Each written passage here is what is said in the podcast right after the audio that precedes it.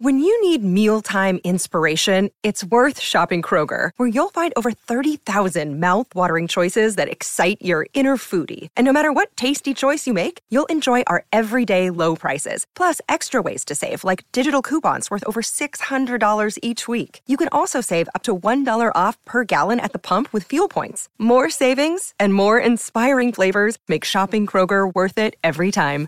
Kroger, fresh for everyone. Fuel restrictions apply. This is the Canty and Carlin podcast. Big Dog's got to eat. I think Big Dog might need some hot water and lemon for that voice. I believe that was the voice of Chris Carlin, who is the usual host of Canty and Carlin right here on ESPN Radio and the ESPN app. No Carlin today. Hopefully he's tending to those vocal cords, whatever's going on there. Courtney Cronin and Gabe Neitzel with you on this Tuesday afternoon. As always, presented by Progressive Insurance. You can hit us up on the phones at any point throughout the next couple hours. Triple eight say ESPN.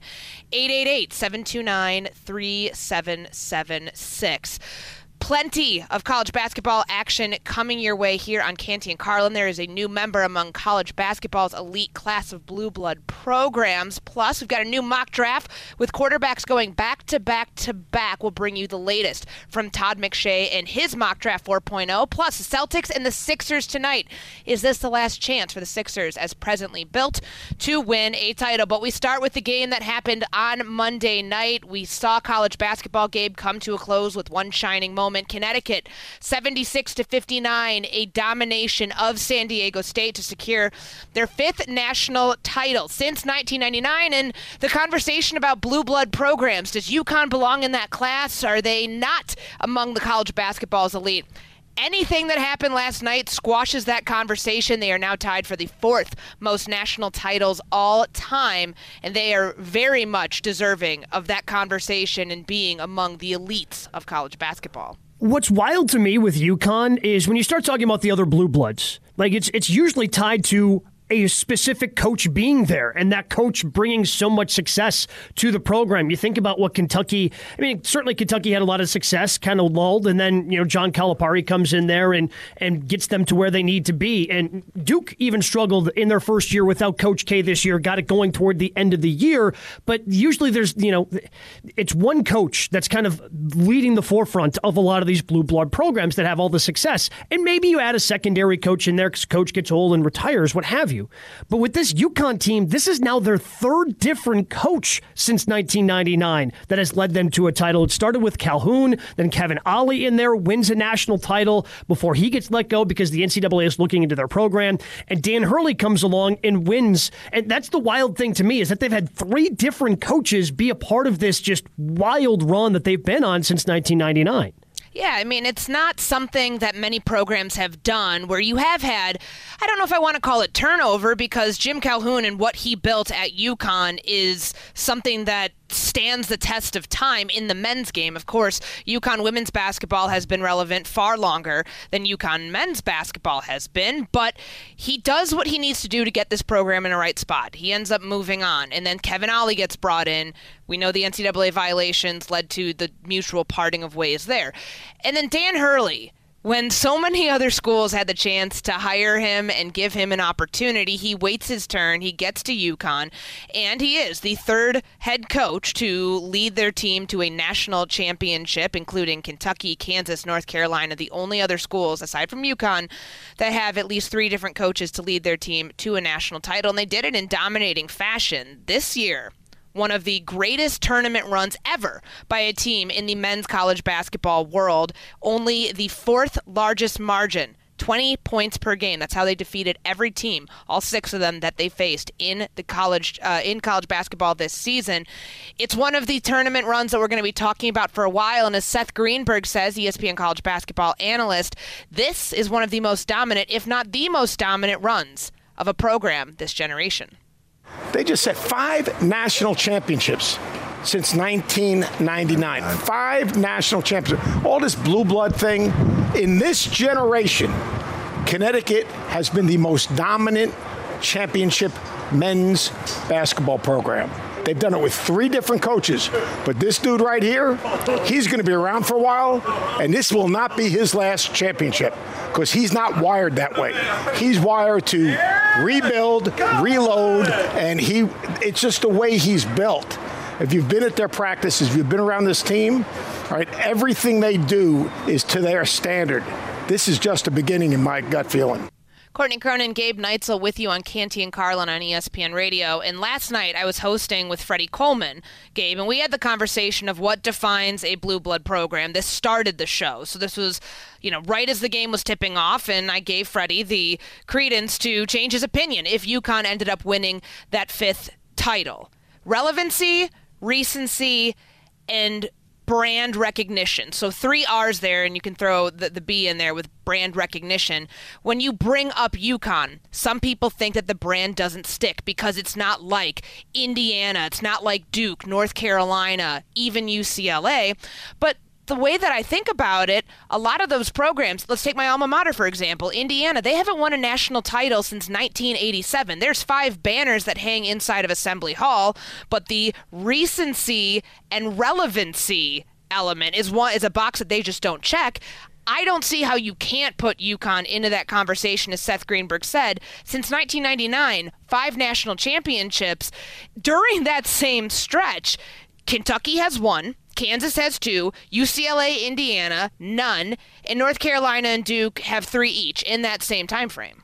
Yeah, I guess the only thing you could maybe knock against UConn, but every program goes through a little bit of this, and that's they after Kevin Ollie left, kind of toward the end of the Kevin Ollie era, and they're being investigated, so they have some issues, and they eventually you know rejoined the Big East. But there was like a four four year period there where they were missing the tournament, but now they've been in the tournament the last three years, so they're back to being that. I, I heard you know this conversation that's happened throughout the course of um, the college basketball tournament, the NCAA tournament here, that somehow you would consider Gonzaga a blue blood. They haven't won a title. Like to, to me, championships are the most important thing. Yeah, UConn had a little bit of a lull there, but Hurley has them back to where they should be. This has been one of the best basketball programs, and maybe because the women's program has been just so dominant, and the women's program with all of their success somehow overshadows the men's. So when you think of UConn, typically I think you think of women's basketball, and that that the men's basketball program just kind of you know fades to the background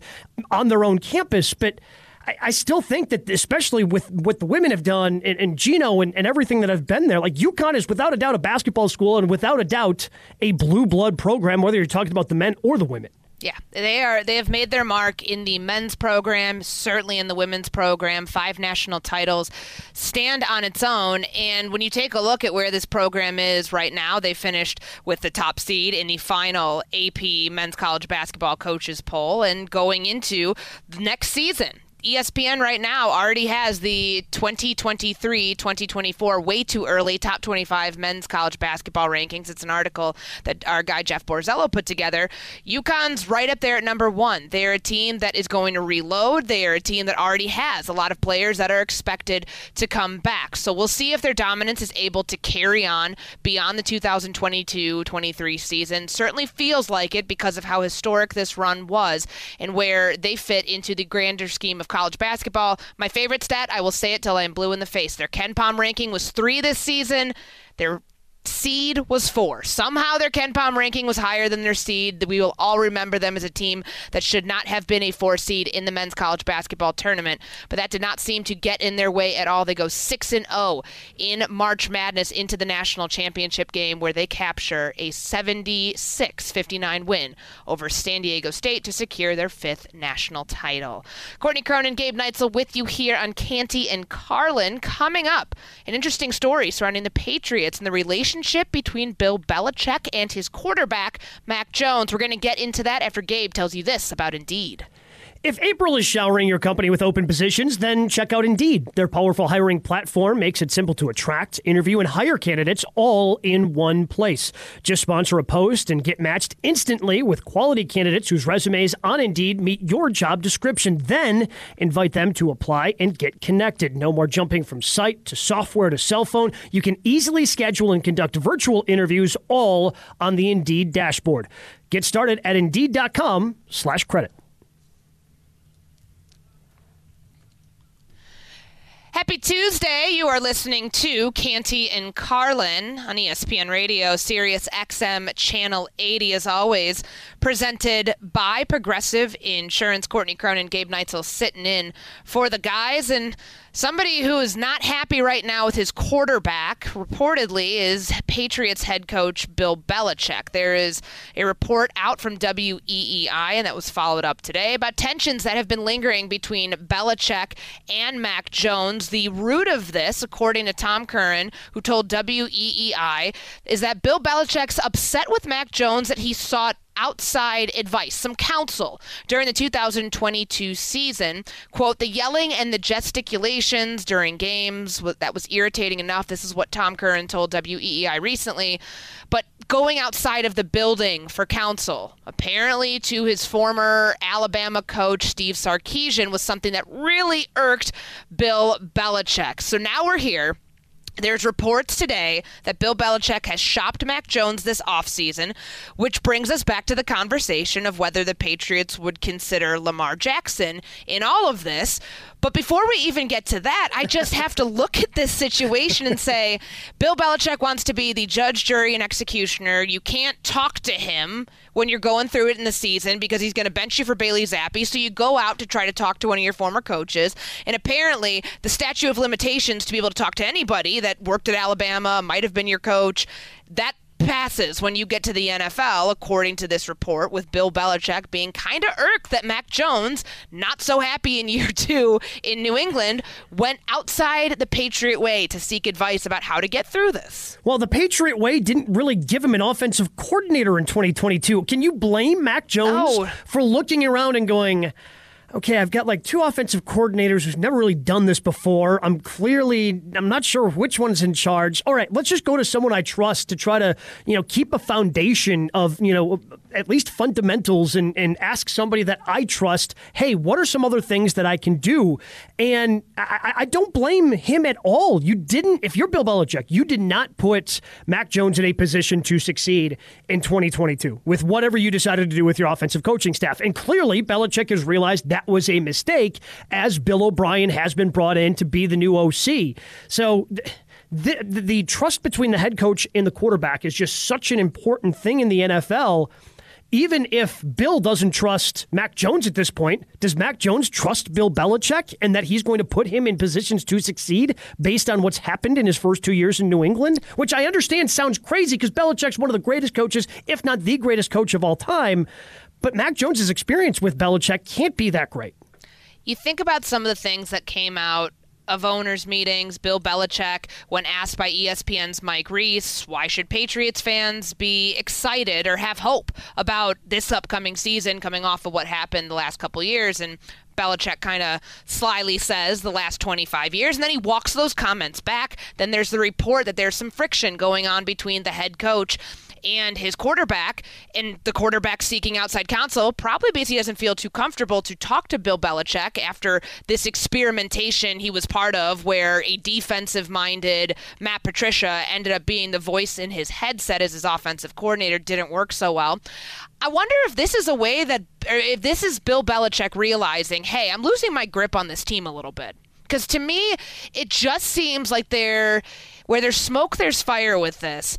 And the amount of the amount of issues that we know happened within the Patriots offense last year and Belichick standing in his own way trying to prove a point that ended up proving them everybody wrong in New England. That to me is a little bothersome when you look at this and what it means going forward that Bill Belichick might not be in the good graces of some of the players in New England, especially your quarterback. And you know, to your point, Gabe, you want to be on the same page with your quarterback. You want your quarterback to be comfortable and telling him he can't go outside the building reportedly to talk to anybody else about football and how he should handle himself in the NFL is is one way to alienate somebody, your most important player. Especially when you look around, everybody has their own personal coach. Like everybody goes in the offseason, and maybe this was just Bill not wanting to deal with his quarterback going to somebody else because, I mean, what was that Brady entourage like? You know, he's got his own. Co- he's got some coaches. He's got you know Alex Guerrero, who you know the, the TB12 method, and, and they had that whole thing. So maybe Belichick is just having PTSD with the Brady entourage, and that's not how he wants to run start on his football team. Everything has to stay in house, and he's just being a little old school about it, and decided to, oh, like, I, I guess I, I can't trust this guy, just like I couldn't trust Tom Brady in the end. Maybe he's just flashing back to that, but it makes no sense to me if you're Bill Belichick to be that upset, given again, that Matt Patricia was the guy calling plays for you last year, and you've admitted that that was a mistake. This seems like it should be something that should be fixable if Bill Belichick wants to fix it, which makes me wonder if he's going, okay, well, he went to this guy. I wanted to trade him anyway, and it, everything's just kind of drifting towards Mac Jones no longer being a Patriot, so Belichick's just going to lean into that. Well, if they want to try to rectify this, you'd think the step of taking Bill O'Brien from Alabama, bringing him to run an offense that Mac Jones is comfortable with. Mac Jones went to Alabama, was a first round pick of the Patriots in 2021.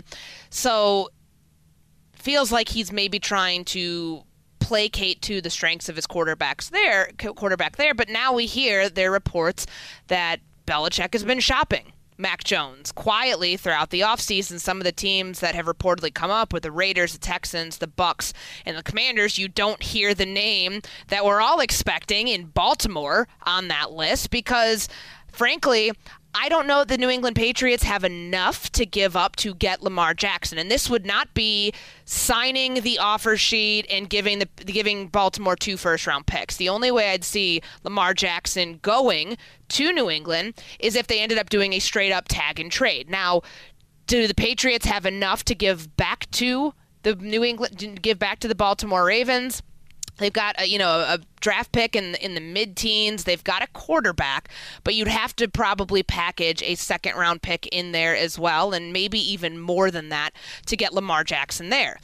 I just got to ask myself, though, does this mean that this is completely off the table? Because if there's rumors of Bill Belichick shopping Lamar Jackson, uh, shopping for, shopping Mac Jones, potentially mm-hmm. putting them in the conversation for Lamar Jackson, you got to think that he's given it some thought more than just, well, how much is it going to cost? What can we possibly do to upgrade at the quarterback position? And then he ends up not having to deal with a player that he was not so happy with, reportedly, during the season for going outside of the building to seek counsel away from the Belichickian way. Yeah, it makes you just wonder out loud. All right, let's think about this out loud. Did, what seems more likely? That Bill Belichick would want to go after the known quantity that is the former league MVP in Lamar Jackson, who has shown, who has reportedly, you know, said that he's interested in joining the New England Patriots, or that Bill Belichick just has that much faith in Bailey Zappe that he's willing to trade away Mac Jones. Which one of those sounds more likely to you, Courtney? I mean, I think you ha- I think you were onto something when you said that Bill Belichick is probably dealing with some PTSD from the Brady era. Mm-hmm. He finally gets control over the quarterback. This is a young quarterback. This isn't Tom Brady in his prime in his 30s winning championships. It's a quarterback who hasn't won anything in the NFL. Belichick wants to assert his dominance on that quarterback make sure that he knows that it's his way, not anybody else's way. I think that that rubbed Mac Jones the wrong way. I think that he is trying to push him out here, according to what we have heard reported. And I wouldn't be surprised if they can use him as trade leverage. And he's, I mean, he's still an unknown product. He's going into his third year with his third offensive coordinator. So he's going to be having to learn a brand new system. We'll see how that works out for him, whether it's in New England or whether it's somewhere else. But Stuff like this makes me think that those days for Mac Jones and Bill Belichick, that partnership, might be numbered and might be coming to an end quite soon. Canty and Carlin brought to you by FanDuel Sportsbook. Make every moment more. Straight ahead, should the Jets consider drafting a quarterback? Yes, I know they're supposed to get Aaron Rodgers here any day now, but we're still waiting. So we're going to get into that and all things with the NFL draft. Three quarterbacks off the board, one, two, and three in Todd McShay's latest mock. We're getting into that next, right here on Canty and Carlin. Passion, drive, and patience. The formula for winning championships is also what keeps your ride or die alive.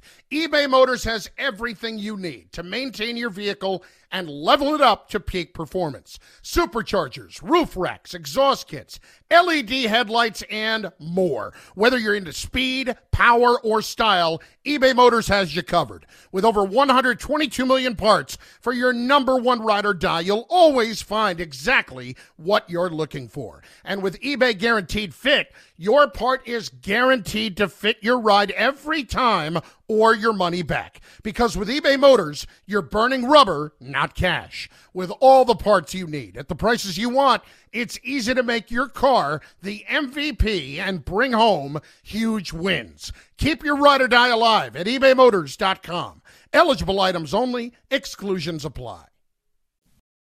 Now, let's talk about the play of the week. The pressure to follow up Hypnotic and Cognac, weighing heavy on the team. Hypnotic was in the cup, blue, and ready for the play. And boom! Tequila came in with a smooth assist to Hypnotic's tropical fruit finish. Shaken, strained, poured. It was green and good! The playmaking splash shifted the tempo. Another great cocktail from the Hypnotic team. Every season is Hypnotic and Tequila season. Hypnotic Liqueur, Bardstown, Kentucky, 17% alcohol by volume. Hypnotic reminds you to think wisely, drink wisely. This is the Canty and Carlin podcast. Will Levis has kind of been blessed with an opportunity to throw the football better than most people are able to throw the football, and that's including guys that are coming out aspiring to play in the NFL. A lot of the times when I'm missing throws or see myself being inefficient on tape, it has a lot to do with the movement that precedes the throw. Just trying to address those things. There was some brilliance and there was some slop. It kind of mirrors his game tape from 2022.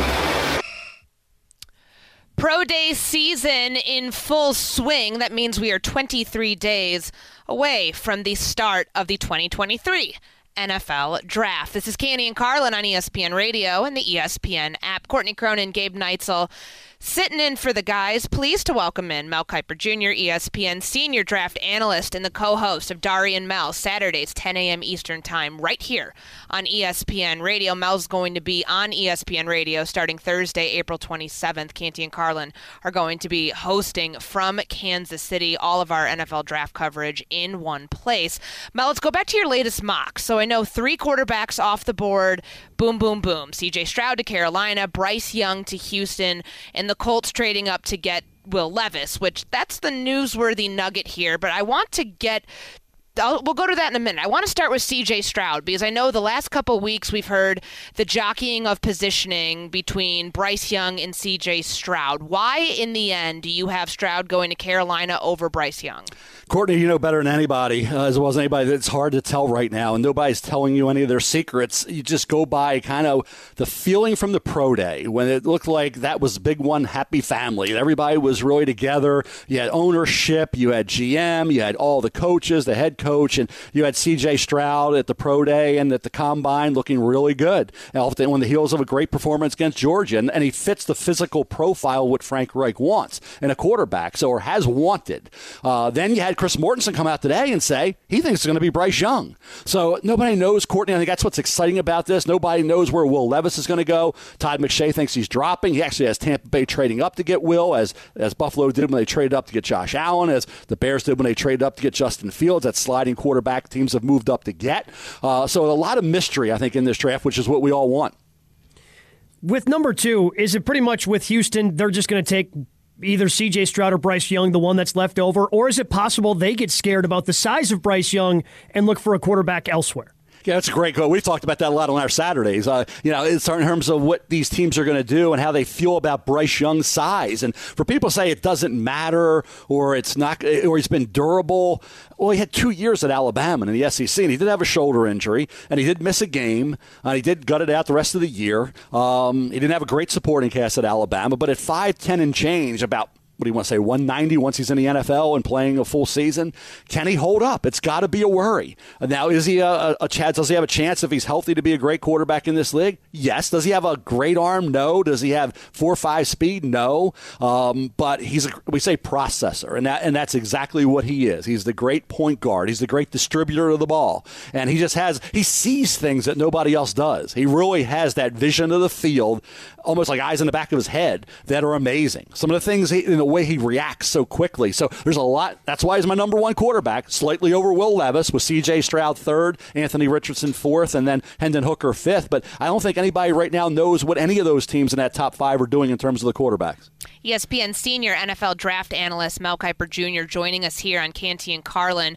Will Levis, you have going third. The Colts trading up from where they are at four, swapping spots there uh, with with Arizona to be able to get that quarterback to shore up their quarterback room. Why Levis over Anthony Richardson? Because we know we've heard the comparisons, the project label, and I know you've been really high on Will Levis throughout this draft process. Why him over Richardson, Mel?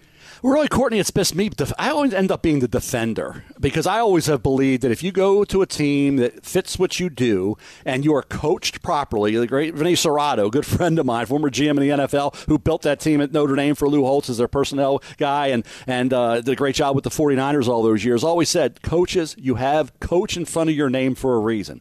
They, they're not going to come into the NFL knowing everything. you got to coach them properly. And all great coaches, as you know, Courtney and Gabe, aren't great. So, again, go to the right team, get coached properly, have the right people, the right infrastructure around you, and you will have a chance, for the most part, to be good. And I think certainly for me, uh, you know, Will Levis is that kind of guy. So I've kind of been defending him against the hate. People talk about 2022. 2022, I say throw that tape out. Now, others say you can't do that. I don't know why he was beat up. So I don't know why you would factor in 2022, but some want to. If you did and you factored in heavily, you're not going to like Will Levis. Anthony Richardson, if you saw the Utah game, you're going to put him number one overall. If you saw the Kentucky game and the Florida State game, the South Carolina game, you probably put him in the fourth round.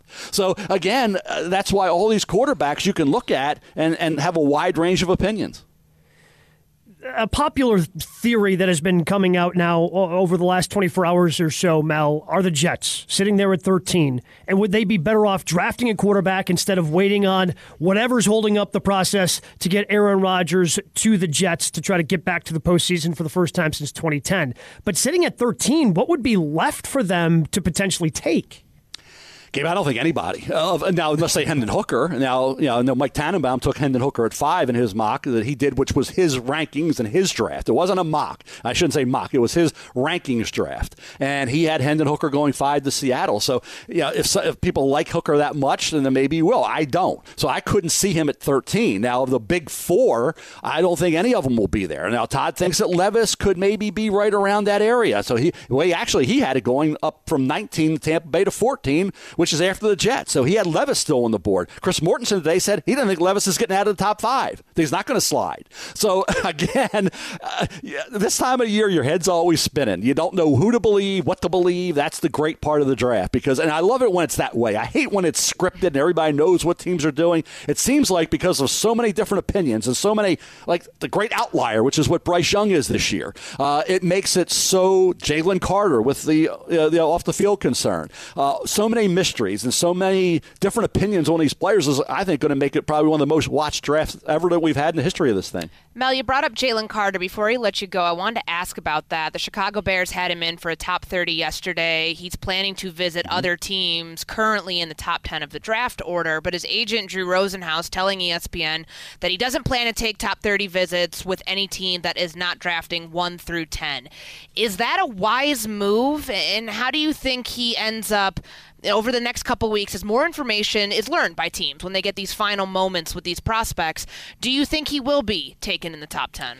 Well, I've known Drew a long time, and Courtney. Yeah, I think he realizes teams five through ten or six teams. Right, there's six teams there: Seattle, Detroit, Las Vegas, Atlanta, Chicago, and Philadelphia. All six of those teams, you would think, would really like to have Jalen Carter and need a Jalen Carter on their defensive line.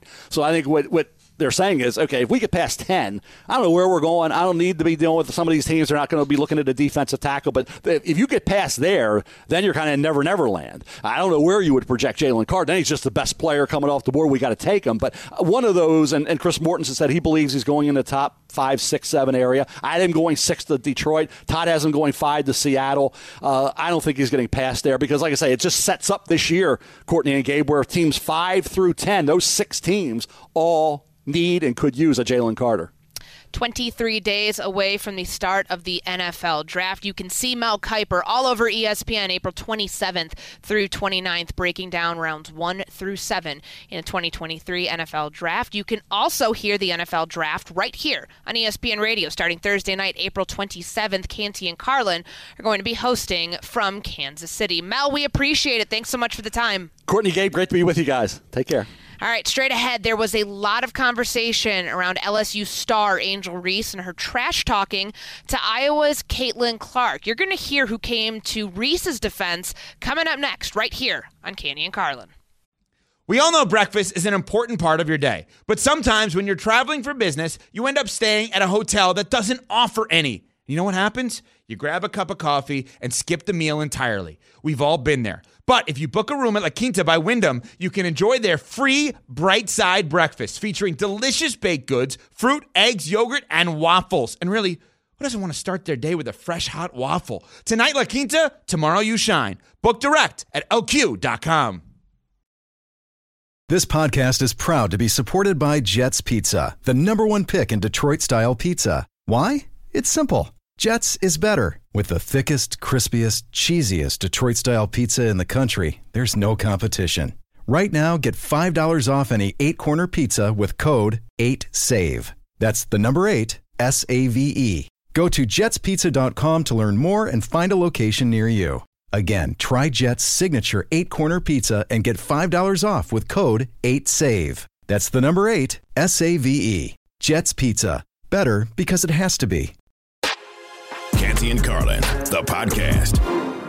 First Lady of the United States, Dr. Jill Biden, has caused a little bit of a stir with some comments that she made on Monday afternoon at the Colorado State Capitol in Denver regarding the visit of the national champion LSU Tigers and also including the runner up in the Iowa Hawkeyes. Now, the White House is saying that they never mentioned Iowa joining as they prepare to welcome LSU for a visit. That's a statement that was released officially today. But this all centers around the comments that, you know, have been surfacing around the game of women's college basketball the last couple of days. Courtney Cronin, Gabe Neitzel with you here on Canty and Carlin. Angel Reese at the center of controversy. Some people supporting her for her decision to flex on Caitlin Clark, and rightfully so, because she is a national champion and kind of dishing out what Caitlin Clark had dished out earlier in the tournament, while others have uh, not so kindly expressed their feelings towards how they view Angel Reese. And and Gabe, whatever line you stand on here, whether you think she was fine in doing what she did with the can't see me and pointing at her ring finger, or if you thought it was taste, not tasteful, at any event, Caitlin Clark is the person that we want to hear from here because she's the one who was receiving these sort of, if you want to call it antagonistic behavior. But at the end of it, I boil this down to Caitlin Clark is the player of the year, the Naismith player of the Mm-hmm. year. She doesn't need anybody to defend her. No, especially somebody who is a trash talker herself. Like Caitlin Clark was talking trash. She was doing the John Cena, you can't see me throughout the tournament, throughout the year. And if somebody who is one of the more preeminent trash talkers in the game doesn't say anything back, clearly she wasn't bothered by what happened. In, you know, when Angel Reese followed her around, you know, did the "you can't see me" pointed at the ring finger. Like, if if she had an issue with it, she would have fought back, you know, with her words, not an actual physical altercation the way we've had in some college basketball games over the last couple of seasons after they've concluded. But if she would have taken offense to it, I feel like she would have somehow found a way to say something going back, given how Caitlin Clark has trash talked her way through the NCAA women's tournament. Well, Caitlin Clark finally spoke about this today on Outside the Lines. Here's what she had to say about the criticism Angel Reese has received. I don't think Angel should be criticized at all. Um, you know, no matter which way it goes, um, you know, she should never be criticized for what she did. Um, you know, I'm just one that competes and she competed. So I think everybody knew there was going to be a little trash talk in the entire tournament. It's not just me and Angel. So, um, you know, I don't think she should be criticized. Like I said, um, LSU deserves it. They played so well. And like I said, I'm a big fan of hers case closed story stops the buck stops with caitlin clark. Because if she's okay with what transpired in the waning moments of the national championship as lsu was walking off towards their first title in basketball history within the men's and women's programs then if, she, if she's okay with that then everybody else watching this should be okay with it because no one was affected by this. Caitlin Clark tells us she's not affected by this and that Angel Reese doesn't deserve criticism because this boils down to two of the best players in the women's game going at it on the court and giving us incredible television and entertainment to watch. If we didn't have this, the game would still be great on its own, but now we have these sort of blood feuds, these sort of things that are the ancillary storylines that are going to make next season so exciting. I think they did basketball a service by by having this whole thing come out the way that it did Because two days later, after the national championship, we're still talking about this pseudo feud that was cooked up and, and people on social media wanting to read into more of it than what it was. And you've got Caitlin Clark saying, hey, it really wasn't that big of a deal in the end. Give me LSU versus Iowa in the regular season next year, and I will tune in. And I know I am not alone in that sentiment because you can't guarantee that it would happen in the NCAA tournament. But give it to me during the regular season. Have these two teams come together, get the SIDs on the phone, make sure you put them on the schedule for next year. Because yes, it gives that uh, uh, just a little bit more. And that's uh, what I love about Caitlin Clark's comments there to, to, me, she clearly just gets it. I mean, she's got mm-hmm. this giant target on her back. She just shot, you know, shot her team all the way to the NCAA championship game with all the threes that she made, setting the scoring record for the tournament, the assist record for the tournament, being the national player of the year. She understands she's got a target on her back, and when you're a player who's that good, yeah, you're going to get some some trash talk coming back your way, and she's cool with that because that's what to to her competition is all about. And I love that she embraces it, and I love that she's saying that Angel Reese doesn't deserve to be criticized by anyone because this is the way that the game is exciting. My biggest takeaway from all of this, because it's been a pretty interesting form of discourse on social media and you know on on talk radio, talk shows sure. on sports networks. And, and the subject of race, the subject of gender, all of those things coming into play here. We need to stop gatekeeping the way that women are allowed to celebrate in sports because we don't do it in the men's arena at all. Basketball, football, hockey, whatever sport it is. I mean, you have hockey, a sport that is predicated on fighting, and that's okay.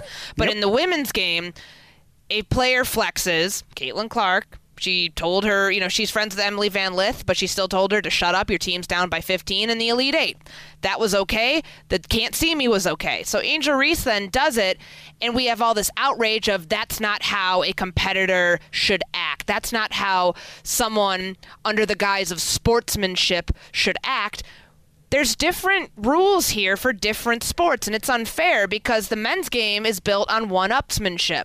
The women's game is built on sportsmanship and being the bigger person and being a good teammate, where we don't seem to extend that same mindset to the men's game, where it allows Allen Iverson to step over Ty Lue in the spirit of competition. It allows Steph Curry to shimmy and then Chris Paul to hit a three over Curry in the Western Conference Finals and shimmy on him. Nobody's saying a word about any of it. We need to start giving women's sports the same credence that we do men's sports in the way that we celebrate. And frankly, we need to stop gatekeeping how you can celebrate and how you can trash talks, flex, whatever you want to call it on your opponent because we don't do it in the men's game. Straight ahead. How is the health of college basketball? Not a lot of blue bloods in the men's tournament this year. Is that a good thing? We'll get into that next here on Canty and Carlin. Thanks for listening to the Canty and Carlin podcast. You can listen to the show live weekdays from 3 to 7 Eastern on ESPN Radio. Plus, you can listen on the ESPN app. Canty and Carlin, the podcast.